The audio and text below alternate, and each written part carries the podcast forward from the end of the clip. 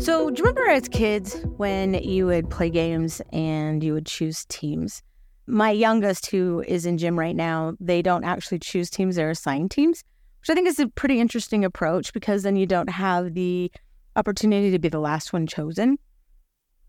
But back in the day when we would choose teams, there was always somebody who was the last one chosen. And depending on what the team was for, sometimes I'll own I was the last one chosen. But if we were playing baseball, that was never the case. I was never the last one chosen because I grew up in a family of baseball players and could play with most of the boys my age. However, there was one friend in our neighborhood who we affectionately named Chop Suey. And the reason that she had the nickname Chop Suey was you never knew where the baseball was going when she threw it. And so because of that, Chop Suey was generally one of the last ones to be chosen. Now, the reason that I tell you this story to start with is I want you to consider the question, who or what would you take into battle with you? If you were headed into hand-to-hand combat, who would you want to take with you? Who would you choose to be on your team? Now, I'm going to totally own that I would want to take my 6 older brothers and my older sister because the reality is they are powerhouses. And not only that, they're pretty dang smart. I mean, we've got a wrestling coach in there. That's to our advantage if we're going to be doing some hand-to-hand combat. My sister, when she hugs you, you know you've been hugged. So I can only imagine when she gets fired up, what you would feel like when she was done with that. You don't want to make her mad. That's just the truth. And my other brothers are just big. And as big, I mean like big, like muscular build. My one brother goes by the name Big Juan. So that right there should tell you that that's a big dude. But as I thought about this, there's another individual that for sure I would want. There's a gentleman in my ward who I absolutely adore, and he is a former Marine. And I'm here to tell you that if I were going into any kind of battle, I'd want to take him. Again, he is wise. He is strategic. He is smart. He's also a pretty big dude. So what if we changed it to a war of words? If you were headed into a debate, would your lineup change? Would you choose different people? You see, if we were really to dig deep into the book of Revelation, we could potentially do 52 episodes just on this, because there are so many different areas of the book that we could dive deep into and get lost. Like, the truth is there are about a bazillion rabbit holes that we could go down and really look at. So for today's episode, we're going to just take a look at a couple of chapters. And I know that might be a little bit sad, but we're not going to be able to get super deep in the time that we have allotted to us to talk. But that said, I want us to take a look at Revelation chapter 6, because one of the things that we know in the book of Revelation is that it talks about the 7 seals, and that the seals are a period of time, roughly 1,000 years, and we get a breakdown of what those seals look like. And chapter 6, if you have your scriptures, I would totally encourage you to follow along, because it's really easy to see the seals because they call it out. So let's start with chapter 6, verse number 1. We're going to use that JST to help us out.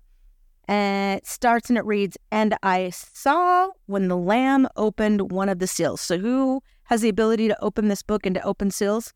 The Savior.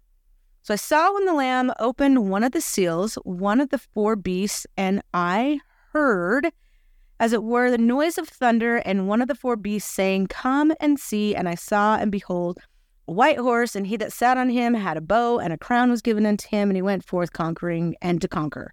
So we've got lots of battles going on. Seal ends because verse 3. "And when he had opened the 2nd seal," that's how you know the seals ended, because you're in the next one. "When he opened the 2nd seal, I heard the 2nd beast say, 'Come, see.' And there went out another horse that was red, and the power was given to him that sat thereon to take peace from the earth, and that they should kill one another, and there was given unto him a great sword." Verse 5. "And when he had opened the 3rd seal," see, here you go again, "I heard the 3rd beast, 'Come and see,' and I beheld there was a black horse, and he had sat on him a pair of balances in his hand, and I heard a voice in the midst of the 4 beasts say, a measure of wheat for a penny and 3 measures of barley for a penny, and see thou art not the oil and the wine. And that's the end of the third seal. Why? Because verse 7, and when he had opened the fourth seal, I heard the voice of the fourth beast say, come and see. And I looked, and I beheld a pale horse, and his name that sat on him was Death, and Hell followed him. That's quite the writer. It was of Death and Hell. Word. Anyway, Death and Hell followed him, and the power was given unto them over the fourth part of the earth to kill with the sword, and with hunger, and with death, and with the beasts of the earth. And guess what happens? You're feeling it. Here we go. Verse 9, and when he had opened the fifth seal, I saw under the altar the souls of them that were slain for the word of God. Okay, so fifth seal, altar, those that were slain from the word of God. Let's back this up. Fourth seal, did you catch what that really was? Death, hell follows with them, the fourth part of the earth to be killed with the sword. And then what do you have as we look at the fifth seal? We get what? The altar of the souls of them that were slain for the sword. So we've got the Reformation going on in the fifth seal, right? So before that, we've got the Dark Ages, death and hell, sword, famine, right? Got the Bronze Era, got the Renaissance is going to come here in a second. Why? Because, let's see, we've got the souls of them that were slain for the word of God. So we've got martyrs. And for the testimony which they held, and they cried with a loud voice, saying, how long, O Lord, holy and true, dost thou not judge and avenge our blood on them that dwell on the earth? And the white robes were given unto every one of them, and it was said unto them that they would rest for a little season until their fellow servants also and their brethren that should be killed as they were should be fulfilled. And what happens here in chapter 6? Well, we get the sixth seal. And I beheld when he had opened the sixth seal, and lo, there was a great earthquake, and the sun became black as sackcloth of hair, and the moon became as blood, and the stars of the heaven fell into the earth, even as a fig tree casteth her untimely figs, which she is shaken of a mighty wind. Verse 14 JST, and the heavens opened as a scroll is opened when it is rolled together, and every mountain and island was moved out of its place. We're talking Pangea effect here, people. See, the sixth seal is what opens up into the seventh seal. What's the seventh seal? The seventh seal is the millennium. So you and I, we're living in the sixth seal. And if we think about that sixth seal, it's like as we're looking at the book, we're reading through the chapter, right? Because really that's what it is. The book of life is comprised of chapters. 7, if we want to get overly technical. Our earth is comprised of 7 chapters. We are in the 6th chapter. To be very candid, we're at the ending part of that 6th chapter. Well, how do we know? Well, I don't know if you've listened to a newscast near you, but I'm just going to leave it there. If you understand Doctrine and Covenants, section 77, along with the book of Revelation, you can see very clearly, not to mention if you listen to Words of Living Prophets that talk about in the coming days. One of my favorite quotes, right? President Nelson, as he talks about in the coming days, how we'll see manifestations of the Savior and his power and his glory and his majesty. Verse 15, and the kings of the earth and the great men and the rich men and the chief captains and the mighty men and every bondman and every freeman hid themselves in dens and in the rocks of the mountain. Why are they hiding themselves? Because it's crazy town. And said to the mountains and rocks, fall on us and hide us from the face of him that sitteth on the throne, and from the wrath of the Lamb. For the great day of his wrath is come, and who shall be able to stand? How does the sixth seal end? The sixth seal ends with the Savior coming triumphantly, and candidly, we know that every knee shall bow and every tongue will confess that Jesus is the Christ. So if we are at the end of the sixth seal right now, right before the seventh, the page is like wanting to turn, right? We're reading through. Then we have to ask the question, what do you and I need to do to be prepared? If we truly want to be prepared for the Savior's second coming, what is it that we really need? My favorite chapter in the entire book of Revelation, and I'm not even joking when I say this, my favorite chapter is Revelation chapter 12. I absolutely love this chapter. However, I absolutely do not love it how it's written in the just solid King James Version. I, for shizzle dizzle, love it how it is written in the Joseph Smith translation. So I'm in the back of my Bible in my Joseph Smith translation because it is the entire chapter. And let's take a look at what he says we need to do, you and I, so that we might be prepared for the Savior's second coming. Verse number 1, Revelation 12, JST. And there appeared a great sign in heaven, in the likeness of things on earth, a woman clothed with the sun and the moon under her feet, and upon her head a crown of 12 stars. So we see a woman crowned with 12 stars. Do we know what the woman is? Yes. I'm not going to tell you. Maybe you should write what you think it is on a piece of paper and see if you got it right. But we're going to find out here in a minute. Verse 2. And the woman, being with child, cried, travailing in birth and pained to be delivered. So not only do we have a woman with a crown that has stars, 12, interesting number, right? But this woman is going to give birth, and verse 3 tells us who she births. Is that even a word, who she births? I like it. And she brought forth a man-child who was to rule all nations with a rod of iron, and her child was caught up unto God and his throne. So who is it? Well, the woman gives birth to the Savior. Now, you may be thinking to yourself, okay, so then this woman is Mary. When did Mary wear a crown of 12 stars? Well, guess what? It's totally not Mary. So just hold that thought. The church is not Mary, but what the church brings forth is the Savior and his kingdom on earth. Verse 4. And there appeared another sign in heaven, and behold, a great red dragon. I have to be honest, every time I read that verse, I hear, I am the great stone dragon. Yeah, give me some Mushu. Okay. And there appeared another sign in heaven, and behold, a great red dragon having 7 heads and 10 horns and 7 crowns upon his heads. And his tail drew, now listen to this, his tail drew the third part of the stars of heaven and did cast them to the earth. And the dragon stood before the woman, which was delivered, ready to devour her child after it was born. So who is the great red dragon? Satan. What or who are the third part of the stars of heaven that did cast to the earth? Third host of heaven. So we're talking about the premortal life, right? So this dragon draws away a third of the host of heaven. So we've got Satan and a third host of our brothers and sisters who were, this is really important, when they were cast out of heaven, where were they cast? He did cast them to the earth. So they're here. Those spirits had to go somewhere. It was like, and be gone. And then they went to the outer nothingness. No. It was, and this is where you're going. So they're here on the earth. And then he says this, verse 5, and the woman fled in the wilderness where she had a place prepared of God, that they should feed her there 1,260 years. Sounds like the Dark Ages to me, doesn't it? She flees. So if the woman flees but is taken care of, have you caught on who she is yet? I'm going to let you keep thinking on it because it's going to come. Verse 6. Suddenly, John the Revelator changes where he's going with this. Listen to this. And there was a war in heaven. Michael and his angels fought against the dragon, and the dragon and his angels fought against Michael. And Michael is who? Well, Michael is Adam.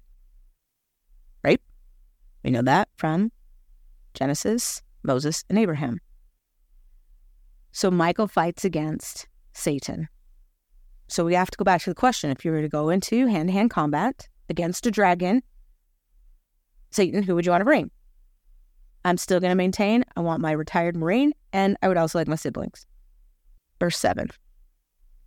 And the dragon prevailed not against Michael, neither the child nor the woman, which was the church of God, who had been delivered of her pains and brought forth the kingdom of our God and his Christ. So in other words, what she gives birth to is the church gives birth to God's kingdom on earth, led by God's Son, Jesus Christ. Verse 8. Neither was there place found in heaven for the great dragon who was cast out. I appreciate that God cast out the great dragon. It's like, peace out, get out. That old serpent called the devil and also called Satan, which deceiveth the whole world. He was cast out unto the earth, and his angels were cast out with him. Now, did you hear a really important detail about Satan and his capability? Which deceiveth the whole world. I absolutely love that, because whole is an entirety. It doesn't have anything missing. And the reason that I love that is I don't want anybody listening to this podcast ever to feel like they're the only ones who messed up. Or, man, why didn't I see that coming? The reality is Satan, one, he's a jerk, but two, there isn't anybody on the earth that he hasn't deceived. According to that verse, he has deceived the entire earth, the whole earth. So all of us sometimes, somewhere, get tripped up by the great red, not stone, dragon. I love these next verses, though. Fasten your seatbelt, because it's about to get awesome. And I heard a loud voice saying in heaven, "Now is come salvation, and the strength and the kingdom of our God, and the power of his Christ. For the accuser of our brethren is cast down, which accuse them before our God day and night." Now here's the kicker, verse 11. "For they have overcome him by the blood of the Lamb and by the word of their testimony. For they loved not their own lives, but kept the testimony even unto death. Therefore rejoice, O heaven, and ye that dwell in them." So did you catch what it takes to beat the great red dragon? You and I need basically, I'm going to call it 3 ingredients. First ingredient, here we go. They have overcome him by the blood of the Lamb. What's the blood of the Lamb? The atonement of Jesus Christ. You and I, we need the atonement of Jesus Christ. If we really want to defeat Satan, the reality is we can't do it alone, because he is that jerky older brother that knows how to push your buttons.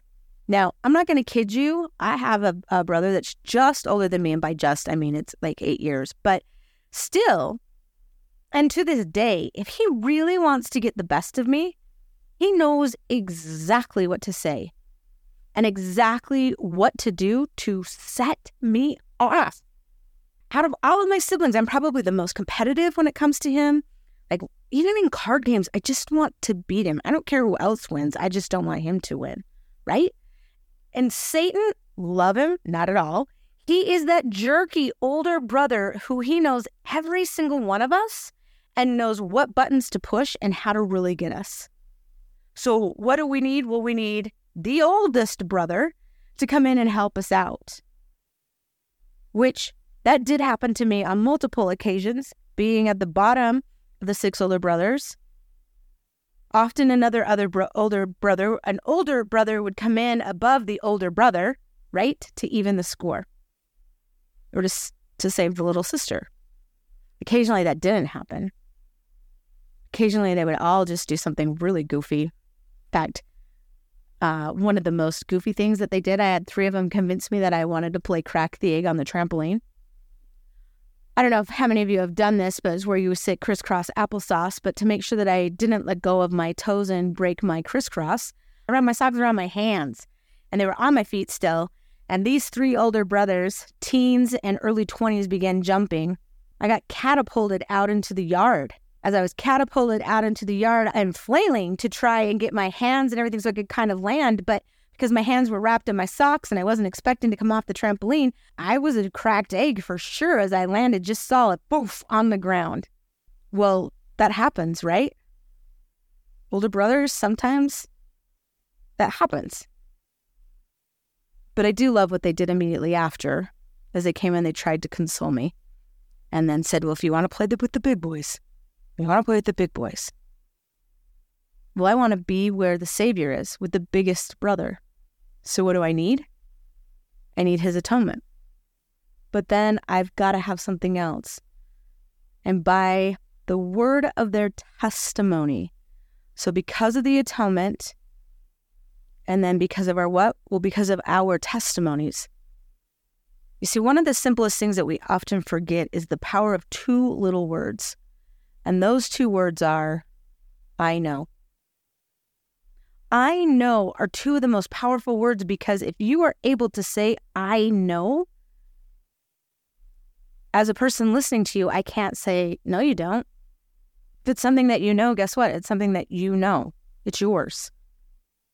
Whether you gained it experientially, you gained it via reading, you gained it secondhand. But when you say, I know, there's power. And what is that we need to know? We have to have the testimony, for we love not our own lives, but kept our testimony even unto death. Or in other words, your testimony or my testimony is everything when it comes to Satan. Testimony is everything.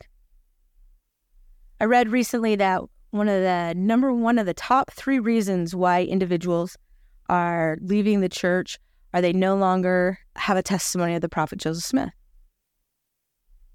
and or they don't have a testimony of the Book of Mormon.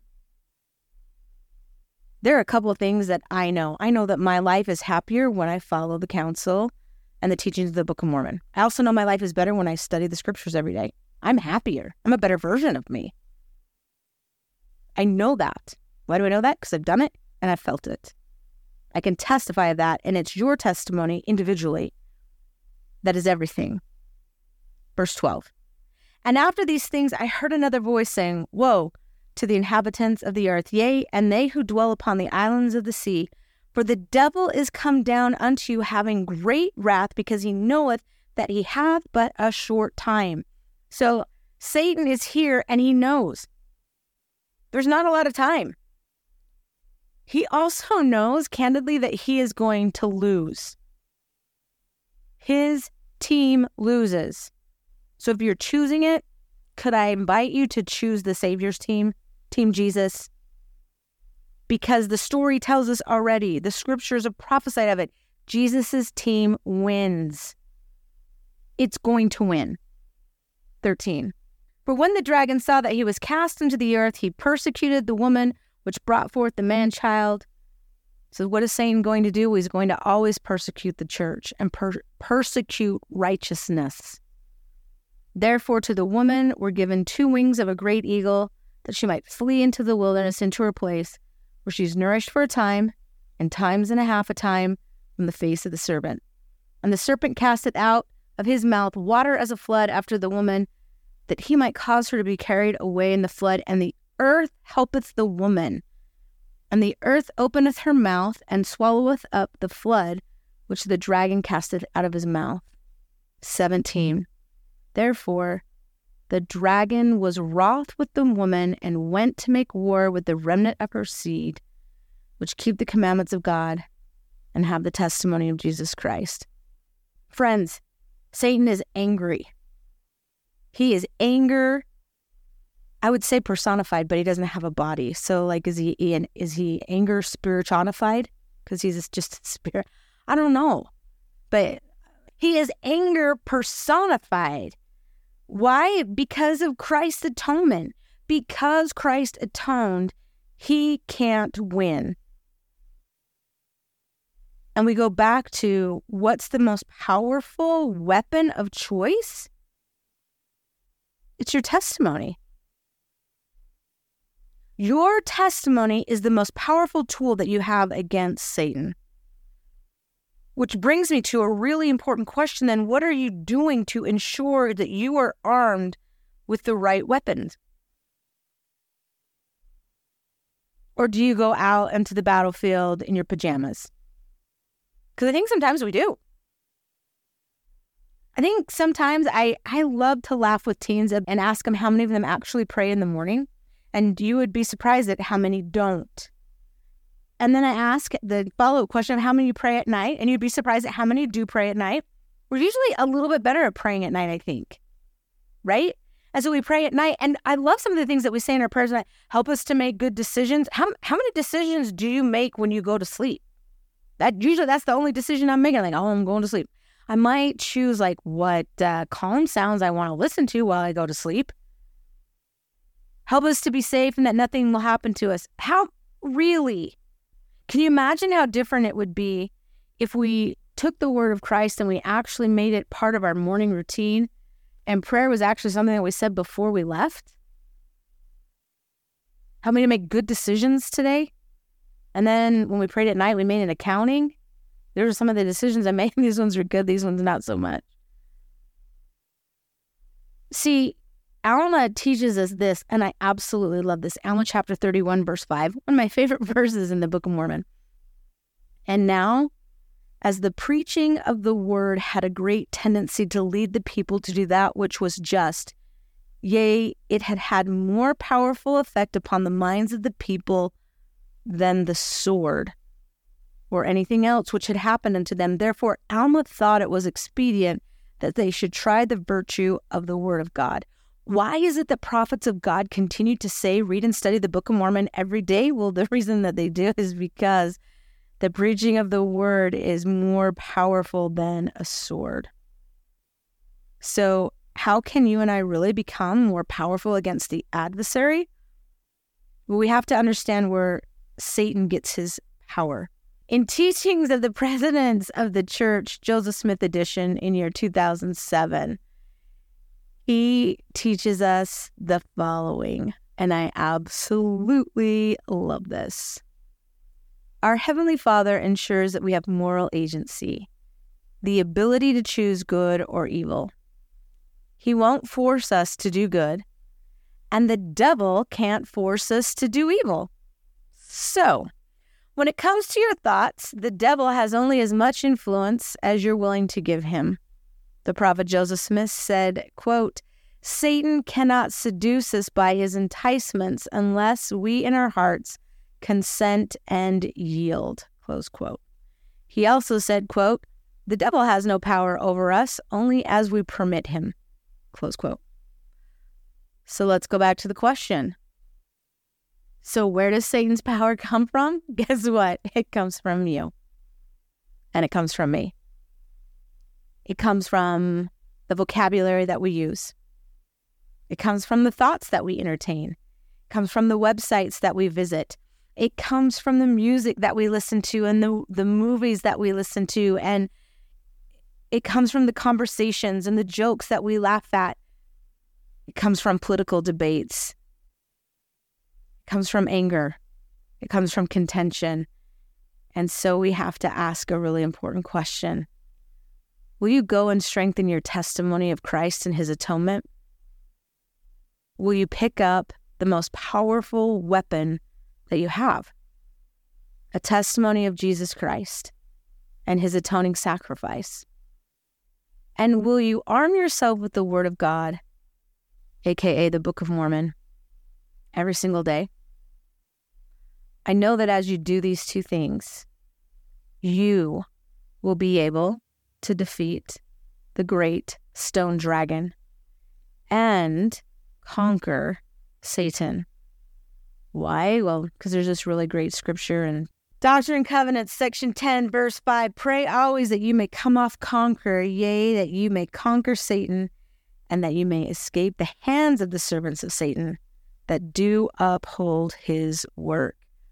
Just as we defeated him in the war in heaven, you and I can come off conquering if we align ourselves to the Lord's team. Go choose him. Go strengthen your testimony and arm yourself with the Word of God. Take care. Thanks for listening to the Go and Do podcast. We'd love it if you'd take time to leave us a review and also click follow. We would definitely love to hear from you, and you can reach us by either emailing the goanddopodcast@gmail.com or following us on Instagram at the Go and Do podcast. I'm going to own, it may take me a minute to get back to you on the email, but it's just because I can't get in. Anyway, would love to hear from you. The Go and Do podcast is created by me, Candace Shue, and produced by Cammie Fisher. We hope that you enjoyed your time with us and that you have a good time. Don't be a good time. Let's go and do. We'll talk soon.